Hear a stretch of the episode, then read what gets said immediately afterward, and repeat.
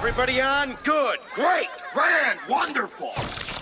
The Dan Graca Show on 98.7 ESPN starts now.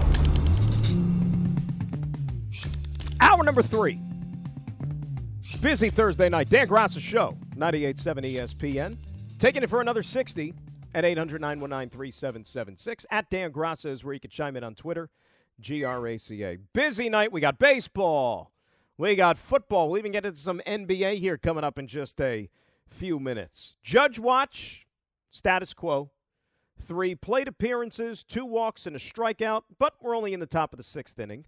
So he's going to get at least one, who knows, maybe even two more cracks at 61 this evening. More importantly, though, the not even, you know, can we say more importantly? I think the home run record is more important right now than the outcome of this game. Yanks are in good shape. Um, the, the Yankees do have a 1 nothing lead as they go bottom six in the Bronx, and Jameson Taillon is out there throwing pretty good game by all accounts. Um, Mets are off tonight. They're going to begin a series in Oakland coming up tomorrow, but they are getting some help on the out of town scoreboard. Phillies lead the Bravos one to nothing. That one in the bottom of the fifth inning in Philadelphia. Max Fried on the mound for Atlanta boy, can Philadelphia put some runs on the board? You know, get a little bit of insurance. I mean, the Braves have, you know, Braves did this to Philadelphia last weekend in their place. You know, they hung around, they were trailing by like a run or two, and then they'd rally in the late innings and and walk out of there with a victory. Phils have to get at least two of these four games uh, in this series, in my opinion. So, what better way to make good on that than to get the first one tonight? They got themselves a 1 nothing lead. Thursday night football, 7 7, second quarter, Steelers and the Brownies. You know, we were even just talking about this or a little while ago. Like, I, I know the Browns are up against it this year because Deshaun Watson's going to be gone for 11 games with a suspension. Jacoby Brissett, you know, he's got almost two and a half games under his belt so far. He's way down on the list of problems for Cleveland right now. He's actually done a real, real nice job. And that's a credit to him. I mean, he's still not somebody that I would want maybe as my guy for the entire season. You know, Watson is clearly the superior player. But with that run game, and they can control the tempo on the offensive line and just wear teams out, you can hang around until late November when the quarterback returns, and then maybe you make a playoff push here. But 7 7 is our score as we kick off week number three we haven't heard much of Ben Simmons at all, have we? Over the last couple of years. You know, Ben Simmons is almost like, you know, the Loch Ness monster, the abominable snowman, whatever mythical creature, you know, Bigfoot, right? Whatever, you know, f- creature you're in, you know, uh, you know, tale of legends that you want to associate it with. We we just haven't seen him, haven't heard from him. At least not the basketball player Ben Simmons. And so much is expected of this Nets team this year because, hey, now all of a sudden KD wants to come back, and all of a sudden, you know, Kyrie is a happy camper, and oh, yeah, Ben Simmons is there. And they're going to join forces and hopefully deliver the Nets to glory and bigger and better. But a lot of skepticism attached when you think about all the variables of just those three guys that I mentioned. KD, you don't know what he's thinking on any given day now, and if he really truly wants to be there, if he's going to go all in on his word. Kyrie, He's about as fluky as the weather forecast. And Ben Simmons, he's probably the most unpredictable of the three. This guy hasn't played basketball in a couple of years. And we don't know is it his mental state? Do we know is it the back? Like what is going to keep Ben Simmons from achieving all of this excellence that the Nets are putting a hell of a lot of stock into? Which is it going to be? And is it going to be enough to derail whatever the Nets hope to accomplish this season? So Ben Simmons went on JJ Redick's podcast. You know, they were former teammates together for a time there in Philadelphia. It's called The Old Man and the Three podcast. And he spoke about a bunch of different things, like where he's at right now in terms of inner peace. It's not about the money for me now. Like I want peace and happiness. Like I want to be in a good place. Um, and that if that costs me whatever it's going to cost, it that's what it costs. Like my peace is more valuable than you know money. I got to be honest with you. When I heard his voice, I didn't even know what he. I, I forgot what he sounded like. I didn't even remember what Ben Simmons sounded like at all. So it was refreshing to kind of hear. I mean, he's lost that Australian accent a little bit. You wouldn't even know that it's there. You know, he ain't making anybody. He's not reminding you of Timmy Trumpet, our buddy Timmy, right? That's not happening. Bring me trumpet, play the song. I knew that was coming. Okay. oh my goodness! But all kidding aside, though, with with Ben, you know, he was going through some some mental struggles. Giancarlo Stanton goes Oppo Taco to give the Yankees a 3 nothing lead. So it's not Judge, but it is Stanton, and the Yankees have a 3 nothing edge now in the bottom of the sixth inning, number 28 for Giancarlo. But, you know, the mental health issues, that's certainly something serious. He was asked by JJ on the podcast, when did these issues start? Took me a long time. The first thing for me was like really identify like, okay, I got to really, you know, I got to get right. And it's not a physical thing. It's mentally. And just, I think that first thing of acknowledging it is like a huge step for me. And I was like, okay, like I need to address this. I need, I need help in these areas. Um, and being able to do that, that was the start of, you know, getting to where I'm at now. I'm like in a great place and I feel comfortable talking about it now. But those are some dark days for me. You don't want to certainly deny what somebody is going through and you take their word for it and those type of things the only problem is is that there were so many things swirling around with Ben Simmons. Like first it was the mental health thing. Then he got out of Philadelphia and then all of a sudden this back injury came out of nowhere. And we saw him on the practice floor in Brooklyn doing everything possible except actually maybe shooting the basketball and he was just sitting there dribbling. And, you know, the term that the Nets would always use was ramping it up. He was ramping it up constantly. But you wanted to see him play. Well, was he ramping it up because the back was not preventing or was preventing him from going out there and actually fulfilling all of this wonderful God given ability that he has on the basketball floor? Or was it still stuff that was going on with the mental health that we just weren't being told about? You know, so I think that that's where all of this kind of skepticism, you know, is rooted in. And I don't think you're wrong for even thinking that or even questioning it because you just want a straight answer. Because one day it was this, the next day it was something entirely different. And all the Nets care about right now is making sure this guy can get out there on the floor and help him win games. Guy making a lot of money, and he hasn't played in two years. Because whatever you think of James Harden, whether you think that He's committed, that he's all in. We know that he wasn't when he was in Brooklyn, and he didn't want to be here anymore. But he is still a valuable asset. Unfortunately, it wasn't for Brooklyn. But as soon as he goes to Philadelphia, then all of a sudden it's like he's a different guy. And now he committed himself during the offseason. He took a hometown discount so they could go out there and bring in better players. He got in shape. He lost some pounds. And James Harden's probably going to go out there and have a good season. Something that he never did here in Brooklyn but he's still valuable, and he's valuable for the 76ers. And when you look at the trade that was made, all the Nets did was alleviate a giant burden from Philadelphia. And it was a situation that had reached a complete and total dead end. It was never going to be able to be revived again. So if he's not going to play for you, then why would the Nets bend over backwards? And why would they be so gung ho to help out a, a team that they're competing with in the Eastern Conference and more importantly, competing with in their own division? And relatively the same kind of geography. That's not why they made the trade. Ben was asked where he's at right now in his life. I think it was like, you know, you're you're I'm already dealing with a lot mentally just in life, as a lot of people do. But it got to a point where after that series, I'm getting the it's like from the people that you're supposed to have the support from or or that you know that comfort from and i wasn't getting that either. So it was just a lot it was a toll on me. And then mentally i just it killed me. I was like no energy for anything. Like i was in a dark place. The problem with the the nets okay? And we said this all along even you know when it comes to what the Knicks were doing early in the summer with the draft and free agency and all these things when we're stacking up the favorites and you're talking about the teams that could compete that could be in the mix for the top prize and all those things. Last year was supposed to be Nets Lakers. Those were the favorites before the season started because of all the top end talent that both of those teams had. We know now that all went by the wayside. I can't put the Nets in that category right now. I can't because of all the uncertainty. The three guys that are going to make up whether this team excels or whether they're just a major disappointment, just completely shrouded in controversy I I can't go all in.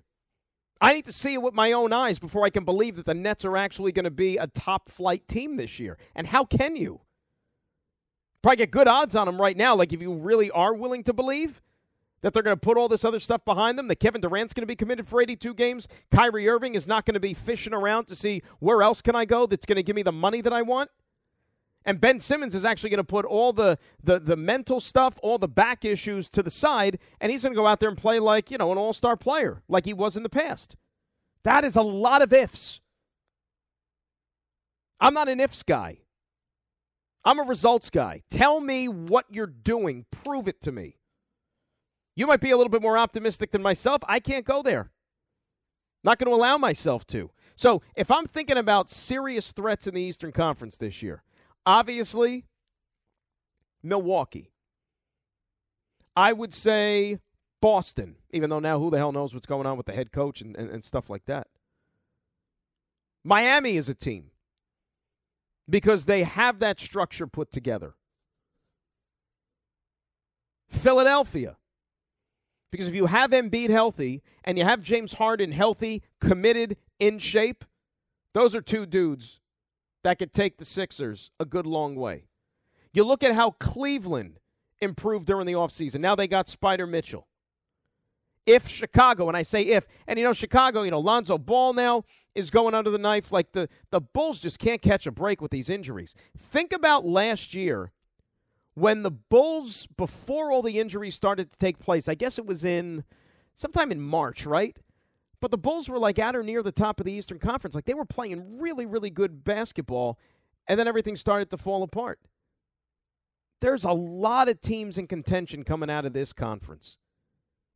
And the Nets, to me, until proven otherwise, are nothing more than just one giant soap opera right now. And lastly, we can't leave you without talking about this. Certainly, like the falling out point for Ben Simmons in Philadelphia was during that playoff series where he passed up the easy layup, the dunk, whatever you want to call it, in the playoffs against the Hawks. Remember when he dished the basketball? This was Ben explaining his side of that story. Now, in the moment, I just spun, and I'm assuming Trae's going to come over quicker. So I'm thinking he's going to come full blown. And I see Matisse going down. I'm you know, Matisse, Matisse is athletic and get up. So I'm thinking, okay, quick pass, he's going to flush it not knowing how much space there was. It happened. It happened so quick that you just make a read. And in the playoffs, you need to make the right decisions majority of the time. And for that moment, bro, it, it happened, and I was like, okay, now we got to go make another play. It's amazing. Two years later, we're talking about this still, right? Because we don't have closure. At least not maybe the people in Philadelphia. I mean, they just wanted to rid the headache. That's what, and they got that. But now the people over here that are Nets fans, for example, and are still waiting to see Ben Simmons fulfill all of this, you know, wondrous talent here with the Brooklyn Nets, you do still have to talk about what happened in the playoffs two years ago because we haven't seen him since. It's amazing that it's still come down to all that. 800 919 3776. That's the telephone number. We come back. We're going to keep on the basketball theme. Because ESPN has done this kind of like leading up to the season where they've done a top 100 rankings of the best players in the NBA, and now they're down to the top 10. And certainly the ordering of some of these names, a few head scratchers. I'll tell you what I'm talking about. Dan Graca Show, 98.7 ESPN. This is the Dan Graca Show on 98.7 ESPN. Hi, it's Mike Greenberg letting you know ESPN Bet is ready to take you through all the biggest sports moments this spring. The official sportsbook of ESPN has exclusive offers and markets from Scott Van Pelt, Stephen A. Smith, and me, plus many more. From the playoff intensity to finally getting out to the ballpark, there's no better time for sports fans. Sign up today. New users get a bet reset up to $1,000 in bonus bets if your first bet doesn't win. Download ESPN Bet today. What a play! Must be 21 plus and present in select states. Gambling problem? Call 1 800 GAMBLER. Terms and conditions apply. See app for details. This podcast is proud to be supported by Jets Pizza, the number one pick in Detroit style pizza. Why? It's simple. Jets is better. With the thickest, crispiest, cheesiest Detroit style pizza in the country, there's no competition.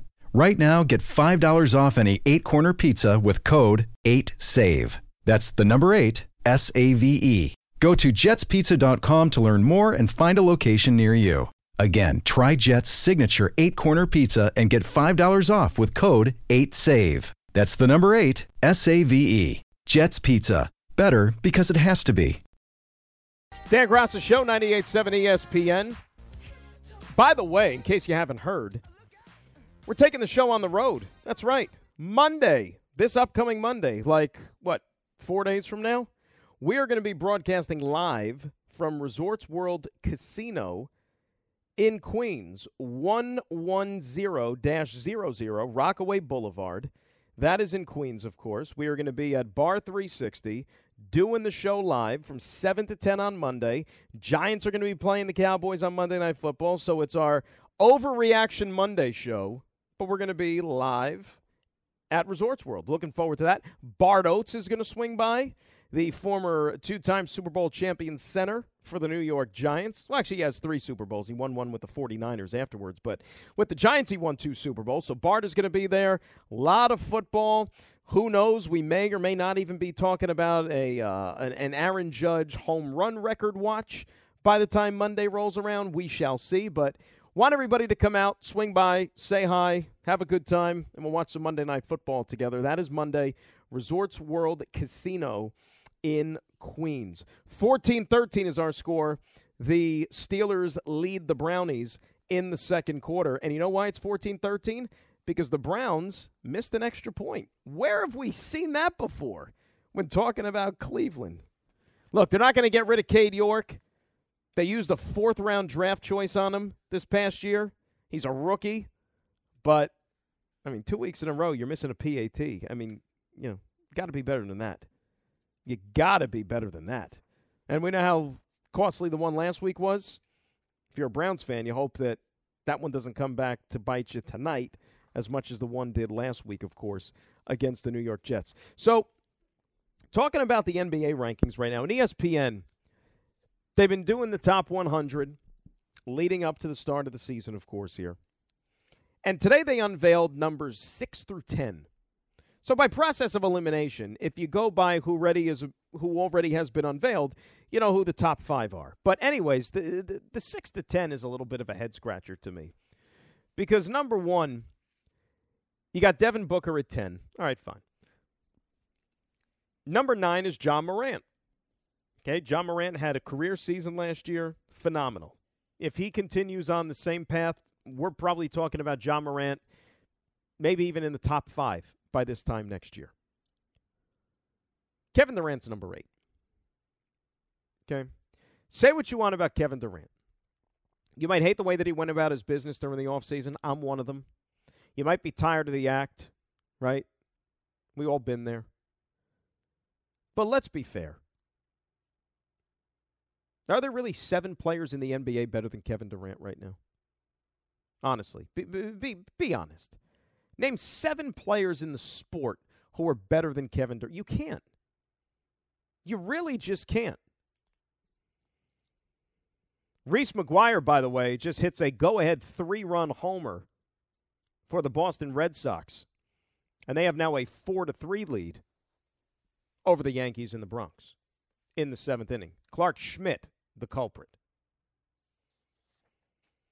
But really, Kevin Durant, eighth? Jayson Tatum is number seven, and I get it.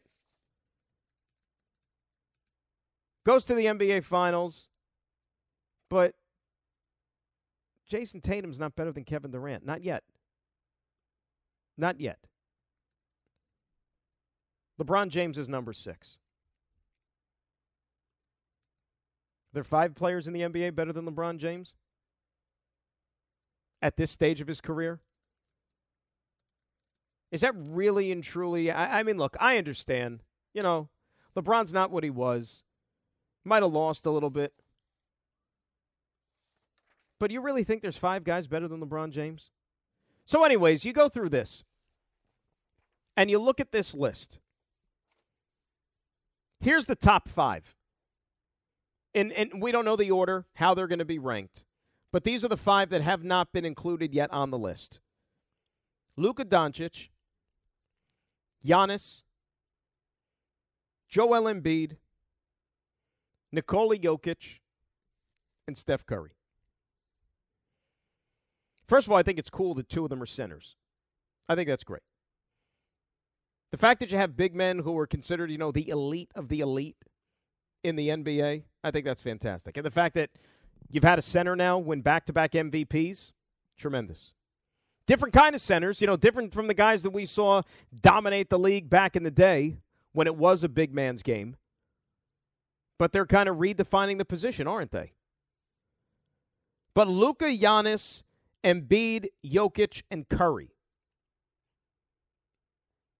LeBron is number if, if LeBron is number six, and you don't think there are five players in the NBA better than LeBron James, which of those five are you taking out right now? Which of those five are you taking out of the top five and sticking LeBron in there because he's LeBron? And maybe the consistency isn't what it once was, and you know, getting up there with age and taking some games off and that type of thing. But that being said, he's still the guy. You taking Luka or LeBron? And this isn't like for the next five, ten years or something, because of course you would take Luka Doncic. He's got a, a, much longer career ahead of him than LeBron James does. This is just I I interpret this as the here and now, right? So if you're talking about the NBA season for 2022 slash 23, LeBron or Luka? All right, I'm taking Luka. I, I just am. LeBron or Giannis? Taking Giannis. LeBron or Embiid? I mean, Embiid came this close to winning the damn MVP last year. Like that's good of a eh, that's as good of a season he had. And if he could stay healthy, you know what type of a threat that Joel Embiid could be. So if you ask yourself, all right, is that the one maybe I'm scratching my head over, right? Because the other thing about LeBron is, and maybe this is where he loses points a little bit, how many games is he going to play in? Is it only going to be 50 something games, which is kind of like what we've become accustomed to seeing with LeBron? Or is he actually going to go out there and maybe lay it on the line and, dare I say, maybe play at least 70 games? Because I think that maybe you lose some points if you're talking about a guy who's only going to be maybe not a part time player, but a glorified part time player. You know, Joel Embiid has never really been a guy who you looked at and said, "Oh, this is this guy who's always healthy. He always plays." Because Embiid misses time. Embiid's had to deal with injuries. When he plays, he's really, really, really good. And last year, I mean, he was playing so well that if you gave him the MVP award, I mean, would there really have been this like mass uproar if that happened? Probably not. And then Jokic is the MVP of the league, back to back two consecutive years. He's hard to top. You know, you like to see his team maybe do a little bit better and go on a deep run in the month of or in the spring once the NBA playoffs arrive. But other than that, he checks a lot of boxes. A lot of boxes. And then Curry. Curry is Curry. And he validated himself, not that he needed any sort of validation, but he just proved once again why he is indeed one of the all time greats and one of the best players of all time. Not top 10 players of all time, right? We've had enough of those conversations after winning that championship. But he's still great. He's still great. And when you think about Curry, like, okay, Curry's a nice weapon to have even come playoff time, especially when it comes to the long range shot, going off at a moment's notice, right? Finally got that finals MVP and all those things. So if you still think of LeBron as this mythical player, which, look, he's still great, he's just not going to be as durable as he once was. Can you take any one of those five players out for LeBron James? I don't know if I can. You know, because that's why, like, we, we our natural instinct is to just wonder aloud and say, there's not five players in the world better than LeBron James. Well, I just gave you five right now. Who are you taking out? Tell me. And let's take it even further with, with Kevin Durant. All right, Kevin Durant, they have eighth. Are there seven guys in the world right now better than Kevin Durant? I mentioned Tatum. I think I'd still take KD over Tatum because they have Tatum at seventh, one spot ahead of KD. I'm taking Durant. If you're going to tell me he's healthy and he's not going to miss a month with this or a month with that, and he's just going to go out there, play 70 to 75 games, be a lethal scorer because it wasn't that long ago where we were talking about Durant as arguably being the best basketball player on the planet or the best scorer on the planet. And then last year happened, and then that all went belly up. I could make more of a case that LeBron is probably slotted in the correct spot more so than Kevin Durant. Because I think KD got hosed a little bit here. And not that he cares. Maybe, you know, maybe he does. Think about how many football players, for example, are just, uh, which I, I can't for the life of me figure out why they even spend five seconds worrying about. But how many football players are tweeting out that – they're ranked wrong on Madden, and their Madden their Madden ranking is too high and they're too low in this, and they're not getting the respect that they deserve, and this is right and this is wrong. Like, dude, it's a video game. Who cares? Like, go out there and just play for real on the field. That's all that's going to determine your your lot in life, not what you are in a video game. Like that to me is just like the dumbest thing. So do these guys actually pay attention to the rankings? I know that they kind of need self motivation, it seems, and fuel to be able to go out there and get motivated to play a season. If they need something like this, then you know what? More power to them. I think it's ridiculous. But if they're looking at this thing long and hard, I think LeBron James is probably better slotted than Kevin Durant is, according to the folks that made up this ranking of the top 100 players here in the NBA. And tomorrow, they're going to unveil the top five, and we'll see how these guys are slotted. If you're asking me to rank the five,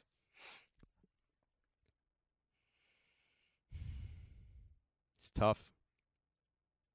I'll say Embiid five, Luka four, Curry three,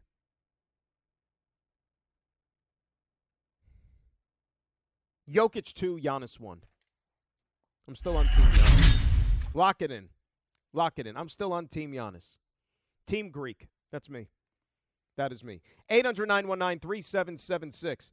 That is the telephone number. We come back a word or two on the Mets. I know they didn't play tonight, but there's still a lot riding for them, of course, with this upcoming series out there in Oakland against the lowly A's Friday, Saturday, and Sunday. We roll till 10. Dan Graca Show, 98.7 ESPN. This is the Dan Graca Show on 98.7 ESPN.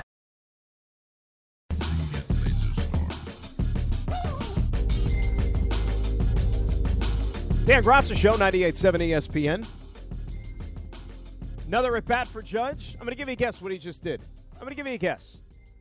You think he hit a home run? Show of hands. How many people think he hit a home run? No, he didn't hit a home run. He didn't hit a home run. He walked. Pretty much what he's done all night. Four plate appearances, three walks, and he has a strikeout to show for it. Um, still at 316. Xander Bogaerts, who's on the other side of the field tonight, is 0 for 4. So he's down to 314. Uh, Luis Arraez, he played today for Minnesota. He had a hit, but he's still stuck at 313 for the Minnesota Twins. So Judge right now has a two point lead in the batting race and clearly comfortably still ahead when it comes to the Triple Crown. And that on base percentage keeps shooting up with all these walks. Red Sox are pitching him. You know, they're. They're actually giving him pitches to hit legitimately. So if Judge was aggressive and if he was eager, he'd be swinging the bat tonight with a chance to do something. But he's patient because now the Yankees are losing. You know, the Yankees are worrying about trying to get a run home here to at least tie the game or maybe even take the lead. So that was probably a little bit of a different at bat for Judge, even more so than the one that he had two nights ago to lead off the ninth against the Pirates that he hit out of the ballpark. Because now, I mean, that was a four run game. I, I, look, Yankees came back and they won it improbably, but you're not going to erase a four run deficit in the ninth inning every single time it happens. This is a one run game with three innings to spare. Now you're focusing on, all right, what do I do up there just to keep the line moving? Right? And to give us a chance to get that run back and maybe even win this game. So he's being patient, and, and that's something you give him credit. You know, he's talked about that a lot. Also, before we get back to uh, the phones here, Celtics have put out a statement, and they have indeed officially suspended uh, head coach Ime Udoka for the entire season. Celtics announced today that the team has suspended head coach Ime Udoka for the 2022-23 season for violations of team policies. A decision about his future with the Celtics beyond this season will be made at a later date. The suspension takes effect immediately. Joe Mazzulla, who was an assistant coach, is only 34 years old. He is going to coach the Celtics this season on an interim basis. I guess the question I have is why wouldn't you just have Brad Stevens coach the team? Right? Why why why wouldn't Brad Stevens coach the team? Right? He's sitting upstairs. He's overseeing this entire operation. Why wouldn't he just come down and say, I got this? Unless he just doesn't want to coach anymore. I don't know. Mets in Oakland tomorrow to take on the lowly A's. But remember, Oakland, you know, say this about them.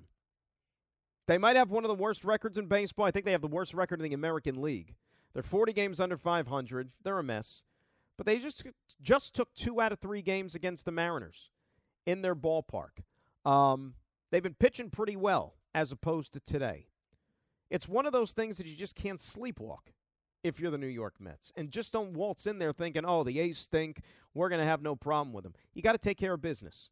You got Bassitt tomorrow. And the thing about Bassitt that's interesting, this is his old team. He knows a lot of the guys over there. You hope that the, and you know, that was his old ballpark.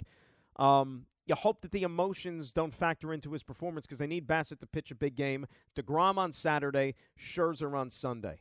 Sweep the A's. Sweep them. I don't think it's that out of the question. The pitching matchups favor you in each and every one of them. You know who's pitching on Sunday for the A's? The uh, former Yankee legend J.P. Sears, who was part of the Montas deal. Go out there and win all three games against Oakland. Is that too much to ask? You got a one game lead right now with the Bravos. That could be one and a half by the end of the night because Philadelphia's got a one nothing lead on Atlanta in the seventh inning tonight in Philly. And if the Braves lose tonight, then you're ahead of them even in the loss column. You got that one game lead in the loss, which is extremely big because after tonight, the Mets will still have played one more game than Atlanta this year. So the Braves are going to have that last one to make up. And even if they win it, who cares if you still got them beat in the loss column? So we'll see what happens. Big series. You got your big pitchers. Could go one of two ways. It could go the way that you expect it to, and you take care of business, win all three games, and then on to the next series. Or it's kind of like a same old Mets type thing where you expect them to win, but then they go out there and they lay an egg. And then you sit there scratching your head saying, what is this team going to do for the last two weeks of the season? Are they going to blow this thing again? Are they going to keep the door open for the Atlanta Braves to win their fifth consecutive National League East title?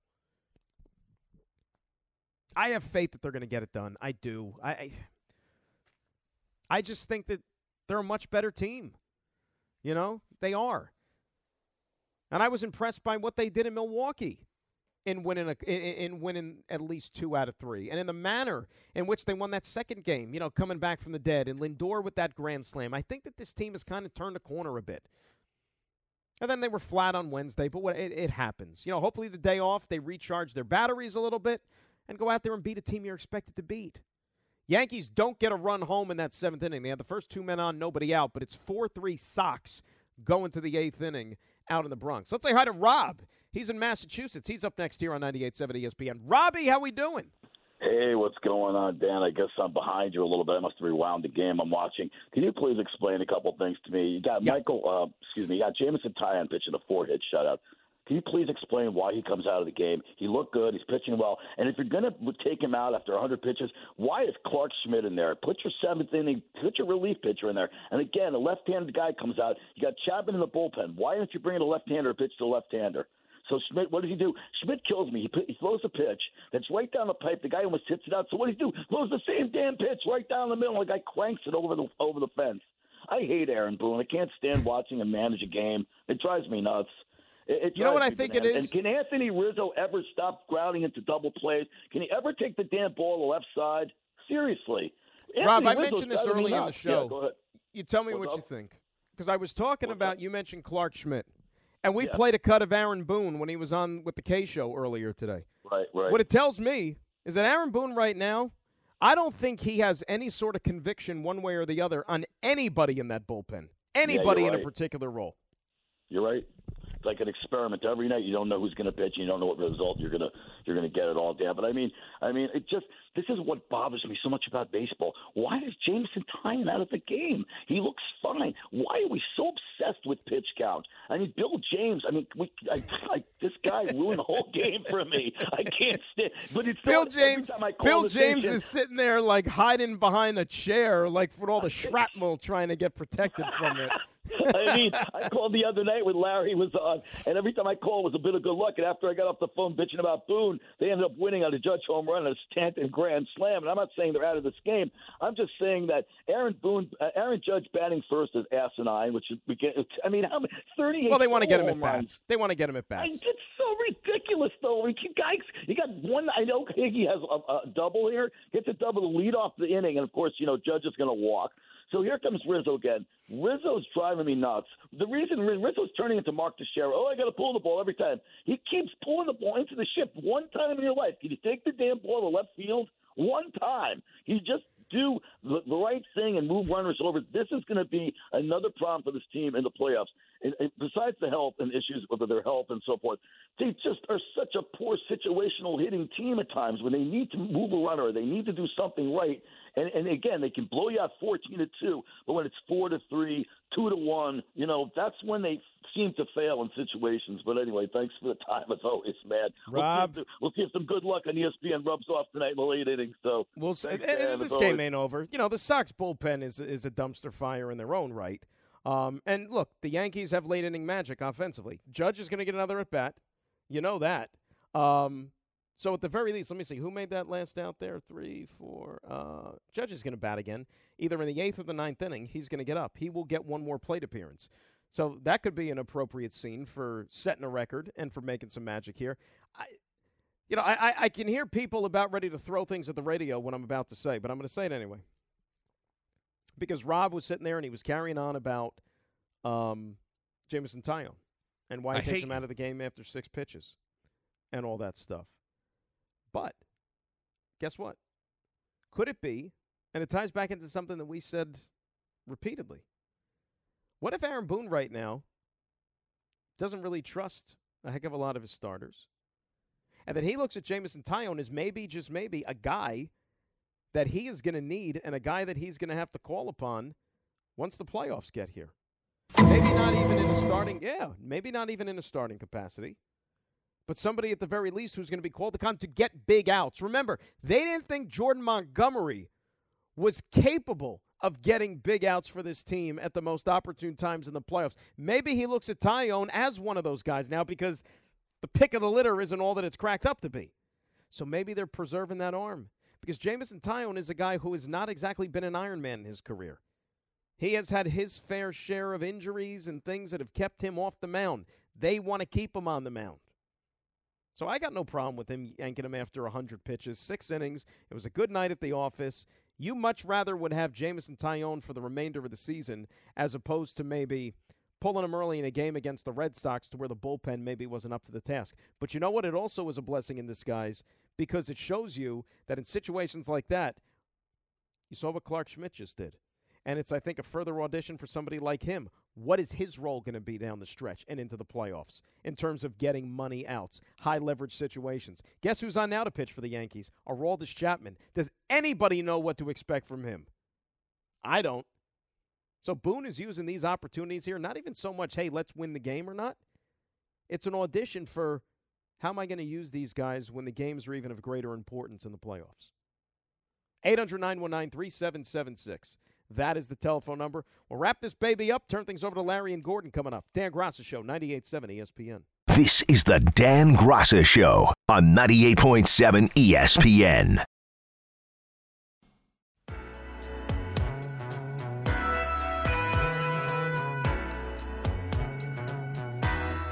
Dan Graca Show, 98.7 ESPN. On this Thursday night, 800 919 3776. In case you're just joining us, Judge still stuck on 60.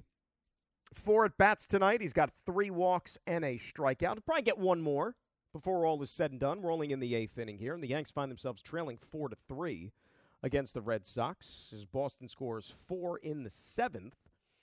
Couple of home runs Triston Casas, solo shot, and then Reese McGuire, a three run blast to go ahead, both of them off of Clarke Schmidt, that Yankee bullpen there. So 4 3 Sox, 14 uh, 13 Steelers on top of the Browns. That one just underway in the third quarter to start the second half. A missed extra point by the Browns, the difference in this football game so far. And of course, Cleveland missing an extra point last week against the Jets, which allowed them to pull that comeback in the final two minutes of the game. Um, Football Friday show tomorrow. Looking forward to that. As per usual, a week three, which is upon us already in the NFL. We will go through all the games. We will give you our picks. Our picks, which have to be a lot better than they were last week. We promise they will be. Uh, we will talk to all the people that you expect to hear on Friday. We'll talk to Jordan Raanan, give you a little Giants preview as they host the Cowboys on Monday night. Greg Buttle, my partner, will join us to talk a little Jets Bengals on Sunday at MetLife Stadium. And I'm looking forward to that scene. We'll have our coverage, of course, beginning at 11 a.m. with the pregame show. Cast of thousands. Nick Mangold is going to join us on the pregame show because he goes into the Jets Ring of Honor at halftime. Couple of other surprises along the way may swing by. I can't disclose anything just yet, but I'm hoping to have a couple of others. Um, and you'll hear my conversations with Garrett Wilson and CJ Mosley which were pretty entertaining to say the least. So, all on Sunday, and they're really expecting a good atmosphere and a real good crowd out at MetLife, as you should, because anticip- you know, excitement is as high as it's been probably in a while for the Jets after the way they won that game. I know they moved a lot of units here in the last several days after pulling that comeback off against the Cleveland Browns there last Sunday. So, plenty on the agenda here over the next couple of days for you and I in terms of the football. We won't ignore the baseball, of course. But you know, the cool part about it is, is it, you know, where's the record going to be by the time we sign on tomorrow? Is Judge going to be at 61? Is he still going to be stuck at 60? What's our conversation going to be like here in 24 hours? I guess we'll have to wait and see. And then, more importantly, you know, Yankees, every win gets them a little bit closer, of course, to clinching a postseason spot in the month of October, which you know that they're going to get there. It's only a matter of time. Um, and the Mets scoreboard watching here for the next little while as that Braves and Phillies game inches towards completion. Phil's clinging, clinging to a 1 nothing lead over Atlanta in the eighth inning right now down there in Philadelphia. And if you really care about Toronto and Tampa being a threat to the Yankees, Rays right now all over the Blue Jays. It's 10 to 3 in the eighth down at the Trop. So Toronto, who's six and a half back, they're not going to get any closer if that result holds, and you expect that it would. That is our time for tonight. Thanks a lot to Harvey Cruz and Joe Leo for producing the program. Thanks to Heidi Watney for hopping on, talking about the Apple TV broadcast tomorrow, which is going to be the Yankees and the Red Sox, of course. Keep it tuned because Gordon and Larry are coming up next, and they'll take you the rest of the night right here on 98.7. We will meet again tomorrow at 7 p.m., folks. Have yourself a great rest of the night.